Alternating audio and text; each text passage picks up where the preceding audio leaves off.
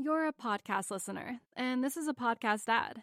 Reach great listeners like yourself with podcast advertising from Libsyn Ads. Choose from hundreds of top podcasts offering host endorsements, or run a reproduced ad like this one across thousands of shows to reach your target audience with Libsyn Ads. Go to libsynads.com now. That's L I B S Y N ads.com. You're listening to the Husker Online Show, your authority on Nebraska athletics. I do believe that should be a local decision. You know, we need to do what's best. We're kind of past the point where uh, we, we, need to keep it all the same. Uh, everybody's struggling, and uh, athletic departments need revenue, and, and fans are hungry to see uh, spring games and actual competitions. So I, am glad they made the decision they did. I'm Just, i just miss the fans. Uh, going through that year with no fans was rough. Uh, that's part of what makes Nebraska special. People fill, filling Memorial Stadium and the Sea of Red, and I'm sure as many fans as we can have in the spring game, uh, they'll be there. And uh, really got our fingers crossed that uh, come September we have some home games and, and we're able to see a full stadium. And we're back here on the Husker Line Show. Sean Callahan, Robin Washut, and Nate Clouse. Final segment as you heard Scott Frost talking about the decision to finally allow fans. Um, Nebraska was actually the only Big Ten program, though, to sell tickets to baseball games. Purdue allowed people in for free. Um, Nebraska sold 2,700 per baseball game, and they sold all those tickets easily. Um, unfortunately, no volleyball this weekend. Um, otherwise, there would have been 2,400 per match. Um, you know, if they if they moved those games to Pinnacle Bank Arena, they probably would have had 6,100 in there, which would have been easily filled up for what they had for state basketball. Uh, but that won't happen as that those won't those games won't be played. Um, and then the red white spring game were cleared for fifty percent. Um, Lancaster County though still remains in the yellow, which um, it will be interesting if if they get down to the green. That that will make that fifty percent number definitely happen. Um, but 50% would be about 44,000. Bill Moos would like 75%, which would be about 66,000. So we'll see what that number will be, but they will have fans in the spring game. That's going to help recruiting, even though they technically can't bring in recruits, but they can bring in recruits, Nate Clouse, as, as we're going to talk a lot about. And um, recruiting wise, there's been some official visits set up for June, at least two that we've confirmed. And I, I believe that's really all that's been done now. Uh, but give us an update on who has set up official visits to Nebraska here in, in June. Yeah, at least two that we know about that have been locked in. There's a, there's a lot of guys that are talking about it, or that Nebraska is trying to work out the logistics and, and trying to lock in for those visit dates. But um, you know, we, we know that the, the dead period is is going to be coming to an end on May 31st, and James Monds the third who is uh, the the nephew of former Husker standout Wonder Monds, uh, is, is going to be coming into uh, to Lincoln for an official visit on June 4th. He's a six foot, 180 pound cornerback out of Florida, um, and then Popeye Williams, who you know right there, you, you got to hey. I don't care. I Got my care, attention. Yeah, I don't care what position you play or, or you know where you're from. If your name is Popeye, um, yeah, I want you on my football team. If you know, and if you're a Husker fan, you need to pay attention to Popeye Williams.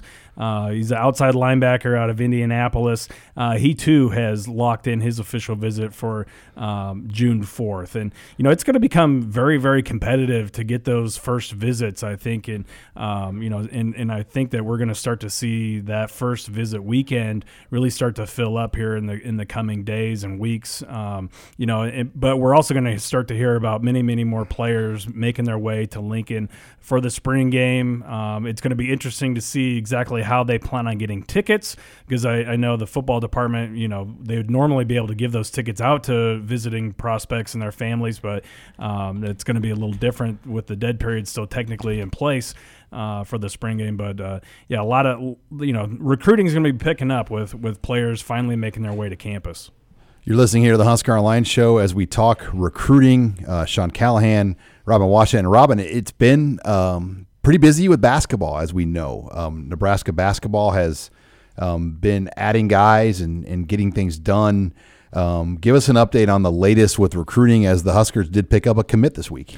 Yeah, last Friday picked up a commitment from Xavier transfer CJ Wilcher, who uh, popped up on their board basically the minute uh, he entered the transfer portal after a relatively disappointing freshman season. He only played a handful of games and averaged like three minutes per game and or uh, three points per game. It really didn't have much of an impact, but he got to play more at the end of the year and really started to make an impact. So when he did enter the portal, a lot of Xavier fans, um, you know, on message boards, social media, were really surprised and disappointed that uh, you know he was leaving because he was going to be a fixture uh, for their for their lineup for the next year, few years to come. And uh, he was regarded as one of the best shooters in the 2020 class, four star, you know, top, rivals 150 player. Um, that a relationship he had with uh, Matt Abdelmassih, who recruited him both at St. John's and then at Nebraska uh, when he and Fred took over here. Uh, that immediately put Nebraska in the driver's seat to where you know he he told me after he committed that he didn't really consider anybody else. So a big addition there, um, 6'5", 190-ish pound uh, sh- shooter wing. Uh, but even better, he's got a younger brother in the 2023 class named Simeon Wilcher, who is uh, a five star recruit, the number eight overall player in the country. That is a six-five point guard and will be one of the most coveted players uh, in that class. That um, the recruitment has already started on C- from CJ's part to get Simeon to Nebraska to follow him in the same way Trey McGowens was able to get Bryce McGowens to Lincoln. So uh, definitely uh, something to keep an eye on that they could potentially get uh, another two for one maybe uh, with another five star coming to Lincoln. And you still spec- expect more roster movement. I mean, I know there's still some announcements that need to be made. I mean, what well, you're reading like one, I, I, still think one more, and I think it's basically done. It's just a matter of making it an official announcement on that. So, uh, technically, right now, Nebraska has three open scholarships for 21 22. Uh, it'll probably be four. I mean, it will be four when all is said and done. And then uh, it's kind of a matter of what they want to do with those. Because right now, you have Kobe Webster back, who is on scholarship but doesn't count towards your 13 scholarship limit. Same thing with Trevor Lakes. Uh, and so you have two scholarship players that don't count against your limit that can free up a couple spots to keep in your back pocket. And you look ahead to 22, uh, that class, that's going to be a big class for Nebraska. And having a, a, couple extra scholarships to toy with, that could be a real valuable commodity there. So, long term, or I guess for the short term here, I would expect Nebraska to maybe add one or two more players. Um, probably two for sure, uh, and then maybe keep a couple, uh, you know, like I said, in their back pocket to where if there's another mid-year transfer or somebody that pops up uh, along the way, uh, they have a lot more wiggle room and, and, freedom to really pursue those guys. Nate, um, obviously the red white spring game, we talked about visitors coming in, but I still think there's the potential, Nate. We could see an open practice for Nebraska, and we'll see how that plays out. But we're seeing some teams around the country go with these open practices where they're open to anybody, which means recruits could come in. Um, I mean, you get the read that it, something like these these things are working, or a lot of kids coming to these open practices? Yeah, I mean, I know there's there's some teams, especially in the region, that are doing it. Uh, Missouri, for instance, they have found a way to to have some open practices, and um, you know, I think their loophole is if you're if you're visiting campus, you can take a campus tour uh, with a with an official, you know.